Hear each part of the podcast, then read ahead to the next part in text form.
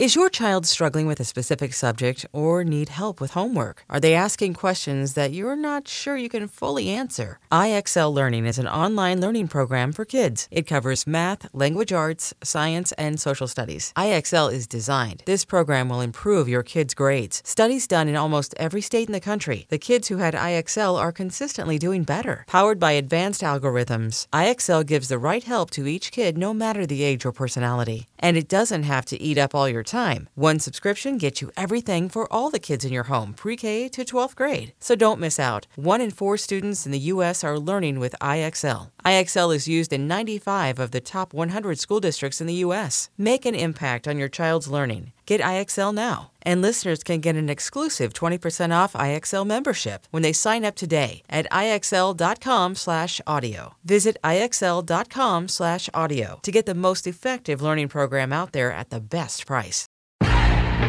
Really can't wait to see the fan engagement interaction being from Ohio. I know a lot of people are looking forward to All Star Weekend there. I think fans should have an influence because they're a big reason why we make so much money. They're a big part of All Star Weekend. It's about entertainment, it's about the fans and those interactions that we're able to have kind of behind the scenes and in public.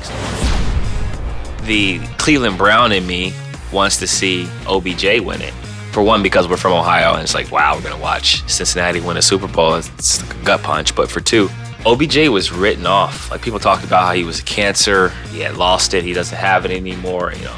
Shout out to OBJ shout out to the Rams. Shout out to Joey B. Happy for you man. You're really putting on for for Ohio and I'm just really looking forward to a very entertaining game. Ben was offended the Sixers still fined him for not playing in the final preseason game even after he rushed to arrive at the arena before tip off. They've been fining him heavily even after he raised mental health issues upon his return.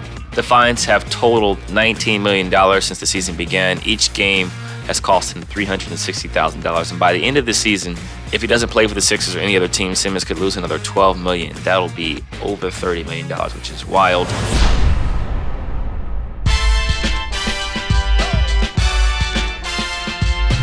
Welcome to the 130th episode of Pull Up. That's right, episode number 130. And on this date, February 4th, in 2020, Eric Gordon tied a record for most three point field goals attempted without a make in a game, with 12 in a win over the Hornets. Ironically, he kept shooting, didn't make, and the team still won.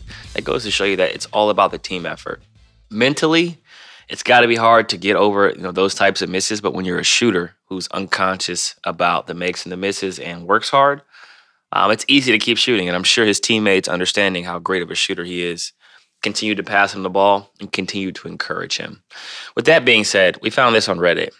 On 2222, which is February 2nd, 2022, number 22, Desmond Bane, who, by the way, is playing really well this season, definitely in the running for most improved, definitely in position to start for the Memphis Grizzlies for the long haul.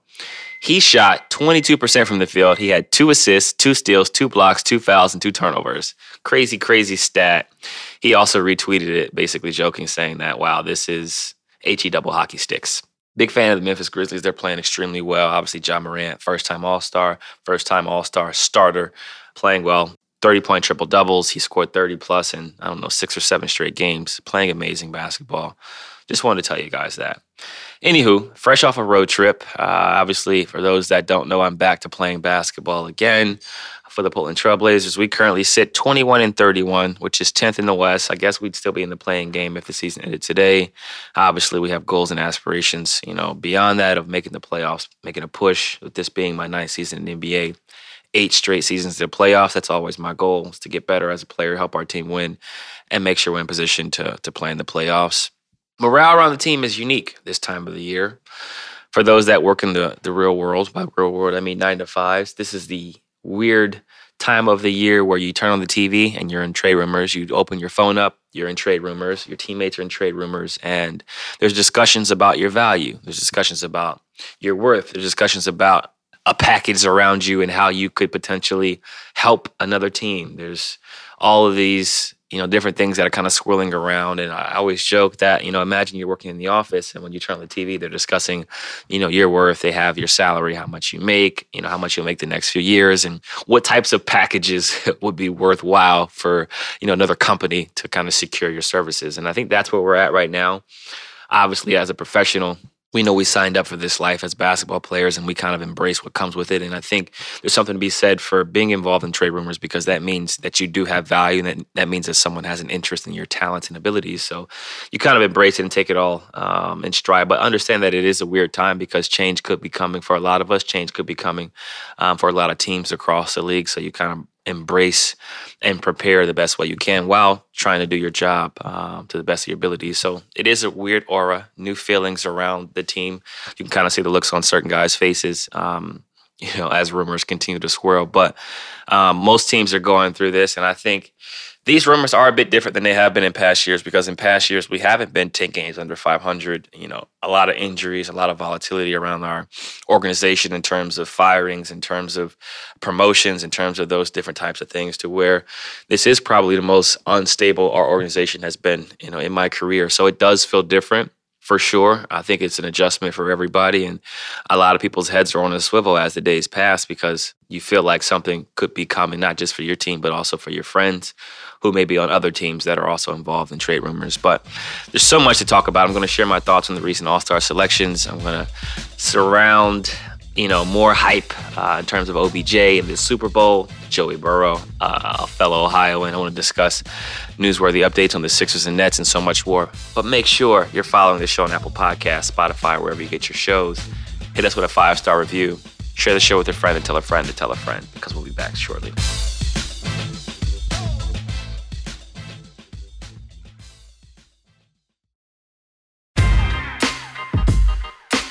As we were recording this podcast, the All Star reserves were released. But before we get into that, I want to briefly touch on the starters. In the Western Conference, you have LeBron James, obvious. Jokic, aka the Joker, aka Mr. Triple Double, once was an MVP, maybe an MVP again. You have Andrew Wiggins, first time starter, first time in the All Star game. Um, some people thought it was controversial, averages 18 points a game on arguably the best team in the West playing extremely well, efficient basketball. Key, key component, key cog on this team. Steph Curry, face of the franchise, Hall of Famer, arguably the best shooter ever. Makes sense. Ja Morant, first time All Star, first time starter, killing. Memphis is playing well. He's kind of revitalized that city. East, we got Kevin Durant, who's injured. He's going to need a replacement. We'll get to that in a second. We got Giannis having another MVP caliber season. Embiid having an MVP caliber season. Trae Young dominating. DeMar DeRozan got the Bulls back in relevancy, playing extremely well alongside Zach LaVine in position to probably make an All NBA team. I want to go back up to the first list, talk about Wiggins very quickly. Happy for Wiggins, first time All Star. He's playing extremely well. He's kind of revitalized the way he's perceived by not only the NBA world, but also the basketball world in terms of value. He showed that he can play a role. He showed that he can defend. He showed that he can play winning basketball. And I think having been on some teams that, you know, weren't necessarily known for winning, I think that kind of clogged the minds of the casual fan, the minds of certain teams. Um, they have this saying, you know, putting up empty stats, things of that nature, where you're scoring, you're doing well, but your team is not necessarily playing good basketball. So he goes to the team that arguably plays the best basketball, has arguably the most efficient season of his career, and he's rewarded by being named as a starter um, in the NBA All Star game. So I, I, think that's great for him. I think that's great for the league, and obviously with the fans deciding, you know, 50% of the votes, that played a huge, huge factor with his following in Asia and also his following in the Bay because they do have some loyal, loyal fans. So happy to see him in the All Star game. I think his game has evolved. He's become more of a mature basketball player. He's catch and shoot. He's getting to his mid post. They have some great um, ATLs, which is after timeout plays where he's able to kind of, you know, get a catch, throw the ball back, come off for a lob, and he also has some nice ducking plays. They run out of um, their horns and their their flow, aka motion offense. So happy to see his development. And obviously, with Klay coming back, their team kind of changes again and evolves with not only more size and defense, but also more shooting and continuity. Looking at the East, no surprises. I knew DeMar would be a starter. Knew the rest was kind of written based on performance, consistency, availability, and how dominant all those guys have been. Looking at the reserves, which were just announced recently, you got Book, Luka, Rudy, Donovan, CP3, Cat. I like what I see here because obviously the Phoenix Suns have played extremely well, having won 11 straight. I talked about them on my last podcast about how they play team basketball, how efficient they are, how the leadership starts with CP and Monty, kind of trickles down. Book is the closer. He's the guy that can go get 40 if he needs to.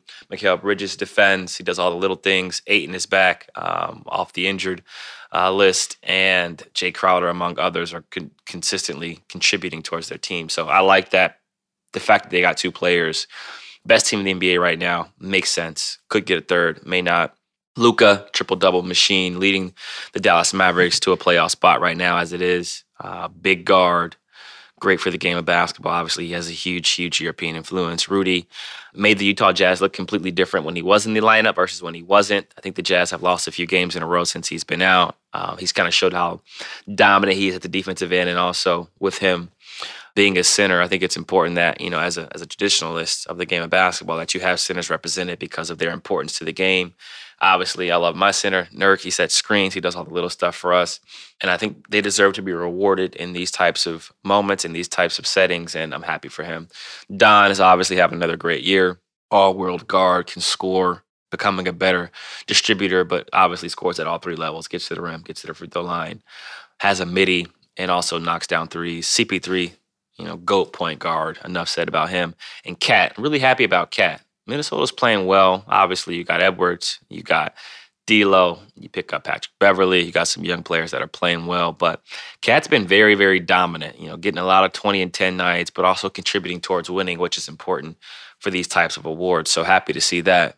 There will be some question marks here, and I'll get into that in a second. Draymond said he will not play in the All Star game. So that gives Adam Silver a chance to choose the replacement.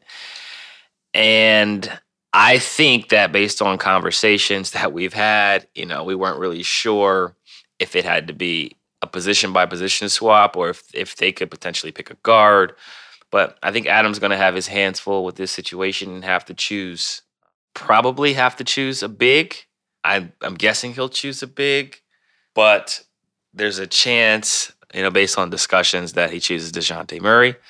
And I wouldn't be mad if he chose Dejounte Murray because of the numbers he's putting up, uh, because of how consistent he's been. I think it's definitely a feel good story and allows the San Antonio Spurs to be represented in All Star weekend, which is great for the NBA, great for their market, and great for their fan base. So I would be surprised if Dejounte Murray gets his first bid to the All Star game, and it will be well deserved because his game has continued to evolve. He's averaging nearly a triple double become efficient. His jump shot is, is much improved, and he showed great tenacity at the defensive end to where he'll probably be first team all defense again this year. Now we're on to the East. The East is great. I love looking at these list of names. Um, shout out to my guy Freddie, leaning fam, uh, becoming a first time All Star. Really happy for him. Undrafted. I think he's the fourth undrafted player in NBA history to be named to an All Star game. Just kind of shows you, as he says, you bet on yourself, roll the dice, and he's done that and more. Toronto has gotten the most out of him. Shout out to Nick Nurse, that organization, Masai. Obviously, you know, continuing to not only draft well and pick up, you know, certain free agents, but also the development phase of developing their players.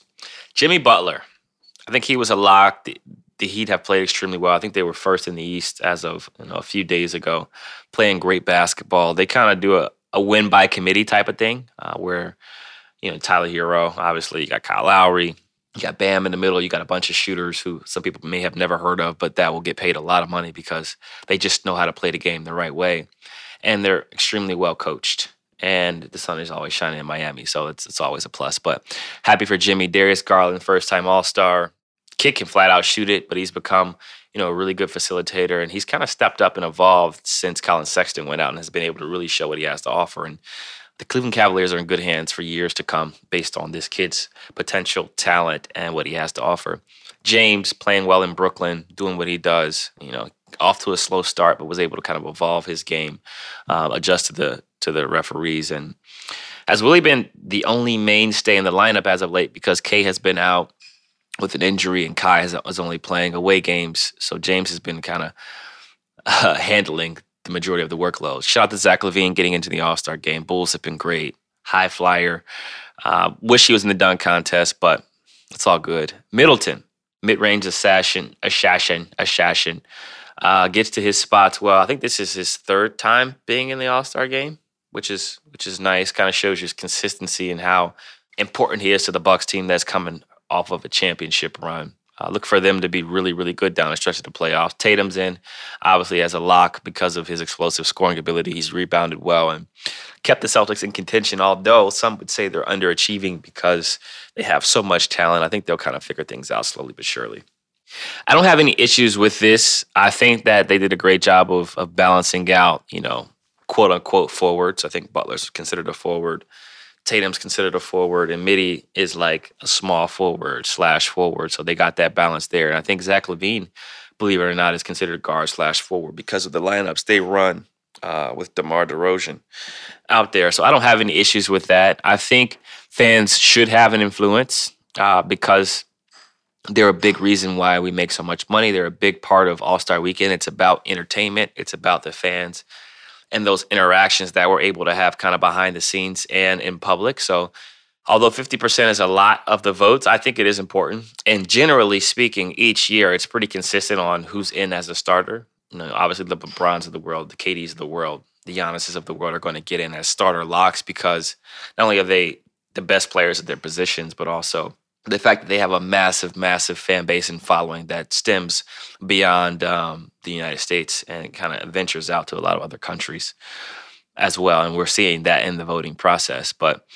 I think it's really cool that fans have a say. I also think it's cool that players and media are able to split uh, the other 50%. And I think that most of the players take it seriously. Obviously, you get some guys voting for, you know, Ben Simmons, who hasn't played a game all year. And you get some people voting for Kyrie, who's, you know, played some this year and hasn't played some this year. But generally speaking, players take it seriously. I know personally that I, I take it seriously each year and I look at a variety of things when I'm voting. I look at obviously stats, I look at the impact. And by impact, I mean, you know, how good is your team with you? How good is your team without you? Um, do you impact winning? Are you playing the game the right way? Um, from a player player peer standpoint, like I kind of know who's really good and who's not based on having played against them, having talked to certain guys across the league, and you know who's putting up empty stats and who's not. You know who's you know really genuinely important and and, and crucial to their team's success, and you know who's just you know not I'm not gonna say along for the ride, but playing well in a poor situation. And sometimes it's it's not the player's fault. Sometimes they're just in a situation in which the organization is just not heading in the right direction, but they're very good and are playing well, but won't be recognized the same way because of the losing basketball their team is playing. But I look at all those things, and then I also look at how the team utilizes a player, and I think that really matters. And I'll use I'll use Wiggins for an example, right? Wiggins' stats are probably, from a point per game standpoint, not as good as they were in Minnesota, and now he's averaging less points a game, but he's playing a better brand of basketball. And I think the the basketball purists really enjoy that because he showed an ability to adapt, you know, into a new role. His game is more refined, and although he's averaging less points, he's more efficient. His field goal percentage is higher. His three point percentage is higher.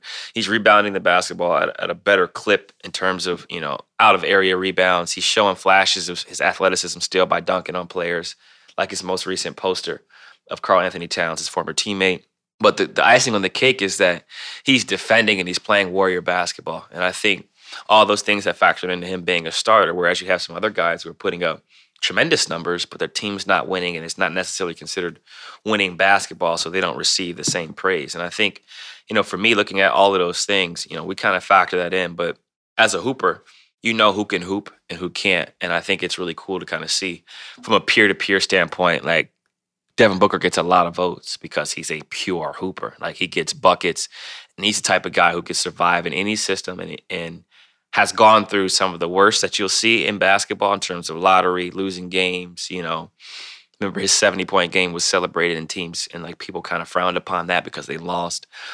To now being on arguably the best team in basketball and contributing in a similar fashion, more efficient basketball, but towards winning. So I think that's just really cool to see in terms of the the process, I think I talked about it. You know, you basically you know pick the players you want. You got backcourt, you got front court, and then you kind of wait to see the results, just like the rest of the world. And as a basketball purist and a guy who appreciates the five, the center position, appreciates the four, the power forward position, I'm happy to see that positions do still matter. But I think that it kind of puts people in a box and gives an advantage to certain players who are able to receive votes for guard and or forward Um, whereas you got some guys who maybe combo guards or maybe, you know, a multifaceted player who's only pigeonholed to one specific position. So I think that can be tough at certain instances and points in time. But I'm happy to see Rudy in the game, happy to see Cat in the game, happy to see our big men still being represented properly and able to be celebrated on that stage.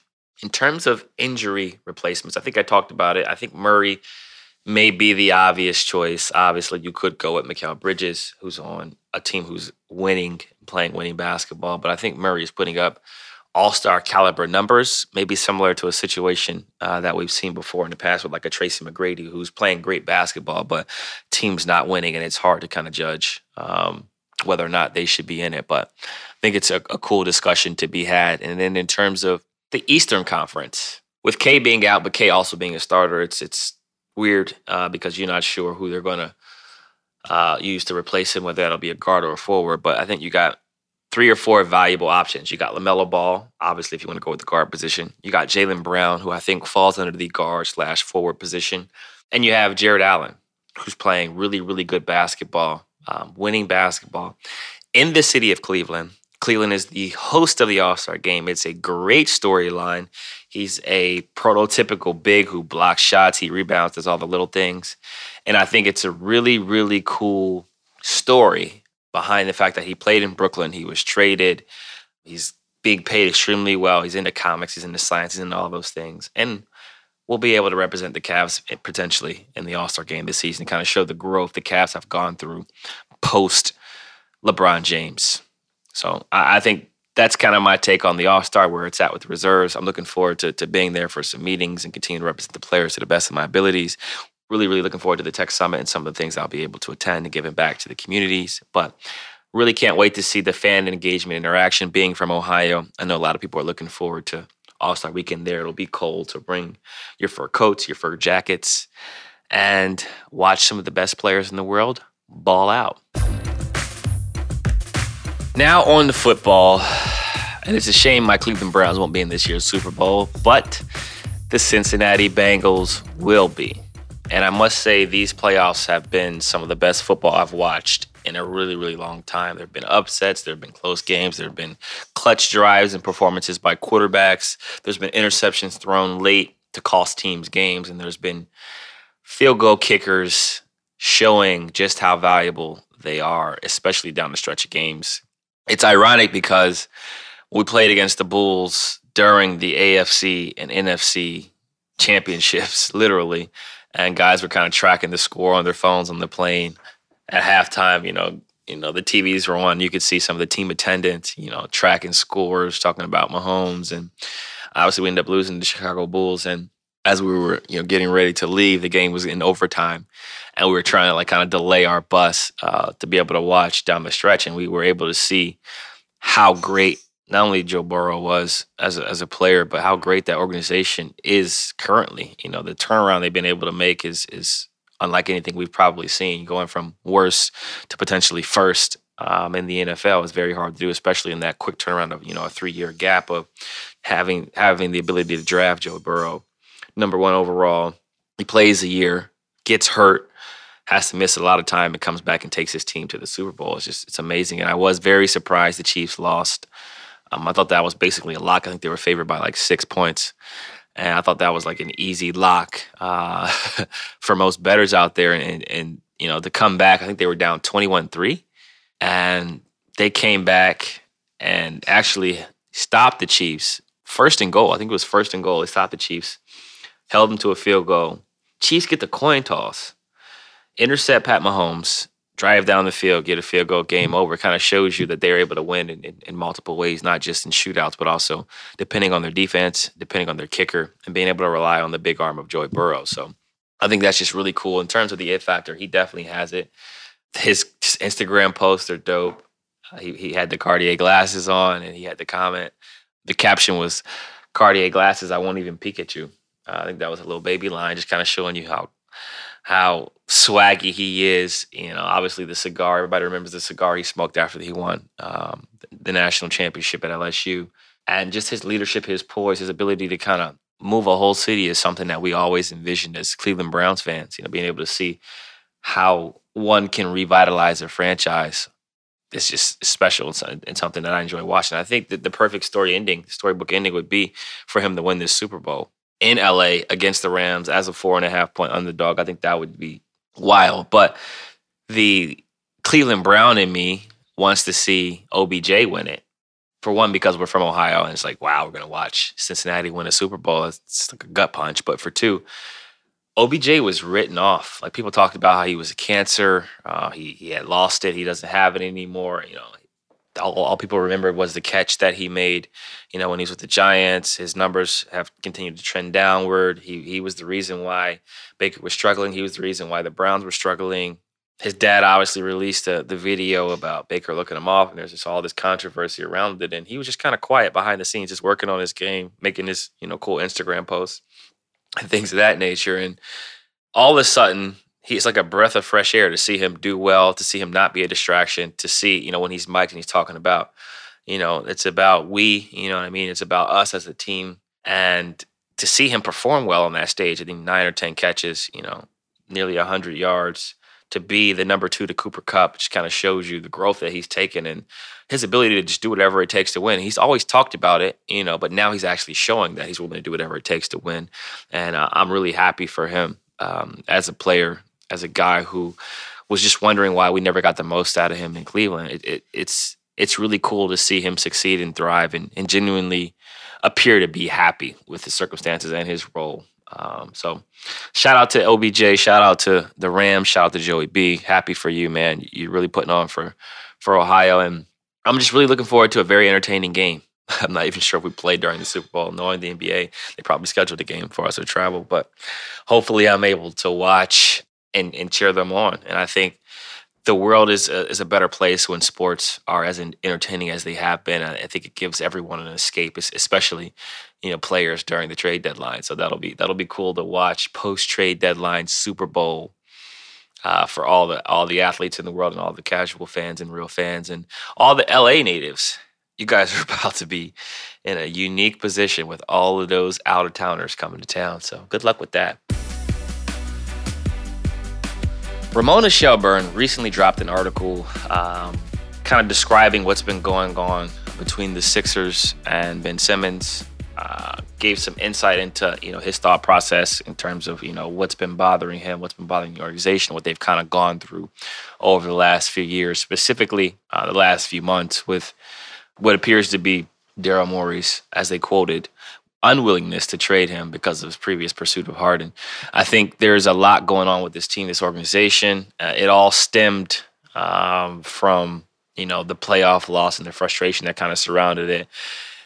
There's I don't even know if these are considered quotes. There's wording that kind of says you know that Ben was frustrated that Rivers didn't come see him while he was training in Los Angeles last summer, but the side note is that Ramona states when I was working with Doc this summer, he told me Simmons wouldn't even get back to him when he tried to reach out, and that he actually did try and meet with him with some other players in the team when they flew out from Philly. So there's a lot of back and forth. He said, she said, he said type of thing where the moral of the story is that Ben was offended the Sixers still fined him for not playing in the final preseason game, even after he rushed to arrive at the arena before tip off.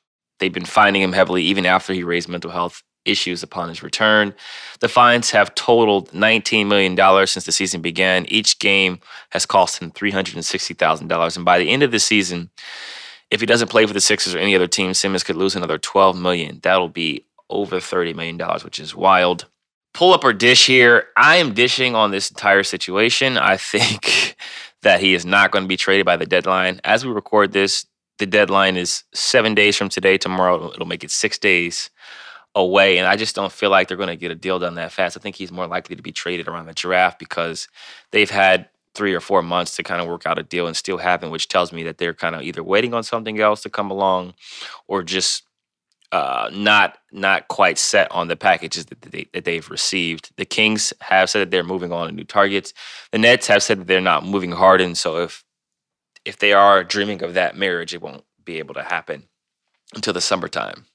The L of the week has to be the Brooklyn Nets. They've lost six straight games. The East is crazy. The Nets are currently sitting at the sixth seed. They're three and a half games out of first, one and a half games from being in the play-in game. But you shouldn't panic. Um, I'm not concerned at all about this team. K's hurt. Um, Kai's not playing home games. James has been in and out of the lineup the last couple weeks, uh, probably resting from the workload he's had to go through this entire season as he kind of gears up for a late playoff push. But as long as they're healthy as they head into the playoffs, and by healthy I mean Kevin Durant and James Harden are able to play home and away games, they have a shot at getting out of the East. And if you sprinkle in Kyrie for some of those away games, and you have a team who's very dangerous and could win the championship, especially coming out of the East. I think for teams like the Bucks and the Nets, seeding doesn't really matter.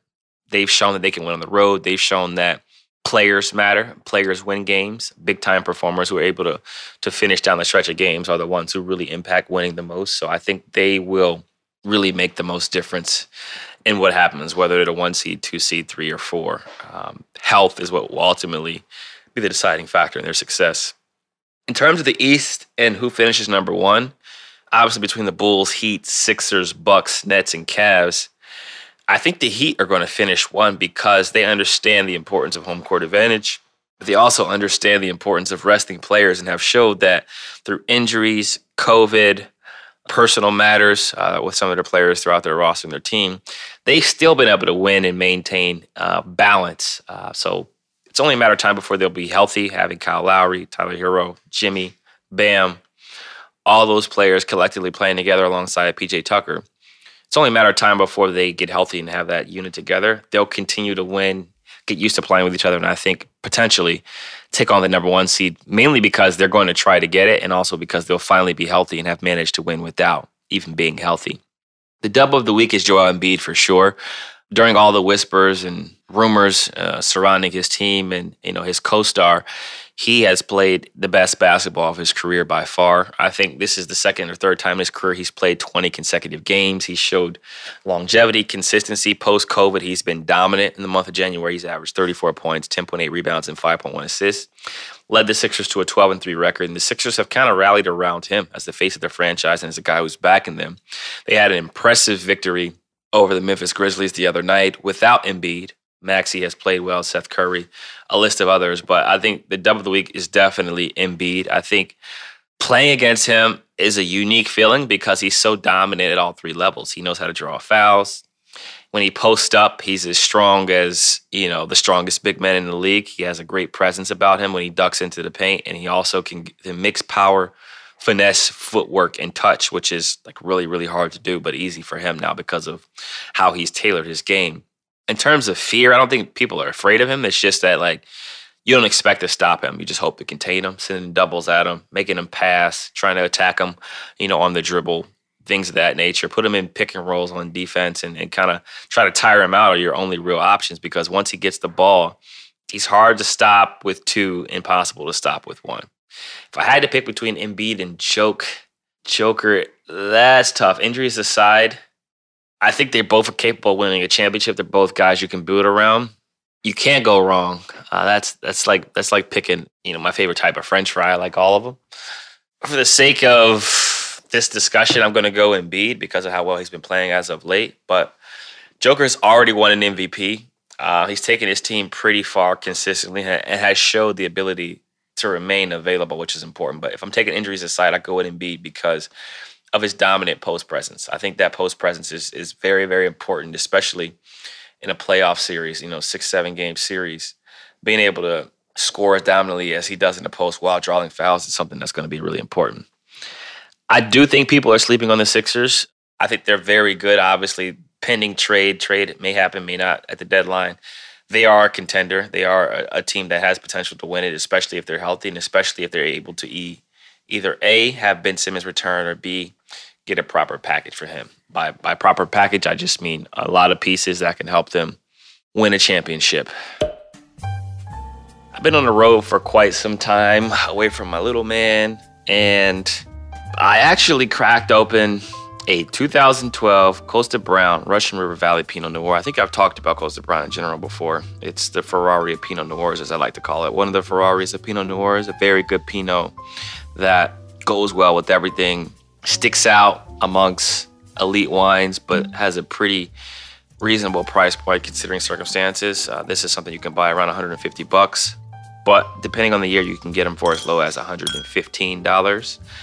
It's more bold and light, more smooth and tannic, more dry than sweet. Higher in acidity, you're going to get cherry, raspberry, strawberries, vanilla, oak, cola, little bits of plum, things of that nature. It's a very, very good wine among the top 1% of the world and among the top 1% in the Russian River Valley. And it is Pinot Noir, as I said before, but you can pair it with beef, veal, game, venison, poultry, all those different types of things. And you can also pair it well with popcorn because of the butter and the acidity and that. It'll, it'll definitely go well. So I highly recommend this wine. It's very good. I'm going to add some more to my cellar and as well as my storage because I'm a big fan of it. And our staff was a big fan of it as well. I shared some glasses with some of our staff, but that's all for now. The next time I talk to you will be in about a week. I think it'll be around All Star break. I'll probably have a nice guest for you guys working on that now.